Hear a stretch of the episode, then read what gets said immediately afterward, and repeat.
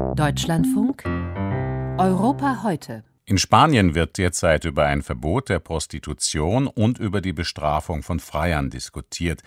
Die Sozialistische Partei von Premier Pedro Sánchez will noch in dieser Legislatur ein Gesetz verabschieden, nachdem sich strafbar macht, wer für Sexarbeit bezahlt.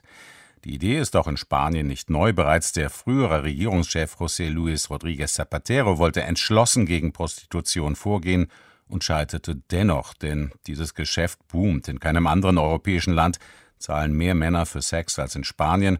Straßenstrich und Bordelle werden fast überall toleriert und in der Debatte über ein Prostitutionsverbot sind auch nicht alle Frauen in Spanien einer Meinung. Julia Macher dazu aus Barcelona. Trabajo sexual es trabajo. Protestkundgebung auf der Plaza San Jaume in Barcelona. Ein paar Dutzend Sexarbeiterinnen haben sich im Halbkreis aufgestellt und skandieren, was wir tun, ist Arbeit, weder Opfer noch Sklavin, wir entscheiden selbst. Nadia Riot ist eine der Sprecherinnen Puta Feminista, feministische Hure steht in Signal Pink auf ihrem T-Shirt. Wahrer Feminismus schließt uns Sexarbeiterinnen mit ein, sagt die Argentinierin, die als Pornodarstellerin und Escort in Barcelona arbeitet. Es ist einfach unmöglich, Prostitution abzuschaffen. Das funktioniert nur in der Theorie. In der Praxis führt ein Verbot dazu, dass unsere Kunden, unser ganzes Umfeld, wir selbst noch stärker kriminalisiert werden. Die Arbeitsbedingungen verschlechtern sich, wir erleiden mehr Gewalt und das dürfen wir gerade jetzt nach der Pandemie mitten in der Krise nicht zulassen. Bisher findet Prostitution in Spanien in einer Grauzone statt. Zuhälterei ist verboten, Sexarbeit selbst aber wird toleriert.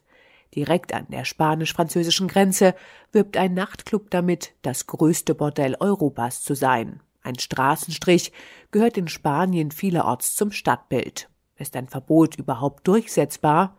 Es müsse durchzusetzen sein, meinen feministische Kollektive und NGOs. Laut Polizeiarbeiten werden 80 Prozent der etwa 350.000 spanischen Sexarbeiterinnen zu Prostitution gezwungen. Die wenigsten schaffen aus eigener Kraft den Ausstieg. Vier von fünf Prostituierten sind Ausländerinnen, oft ohne Papiere. Ausbeutung und Menschenhandel lasse sich nur durch ein Verbot und harte Strafverfolgung beenden, so Rocío Mora, Präsidentin der Aussteigerinnenorganisation APRAMP im Madrider Fernsehen. Die meisten Frauen sind unsichtbar, sie arbeiten in Privatwohnungen. Während der Pandemie wurden wir immer wieder von Anwohnern angerufen, die uns berichteten, wie Frauen in Nachbarwohnungen gebracht wurden. Diese Frauen haben Angst und werden bedroht.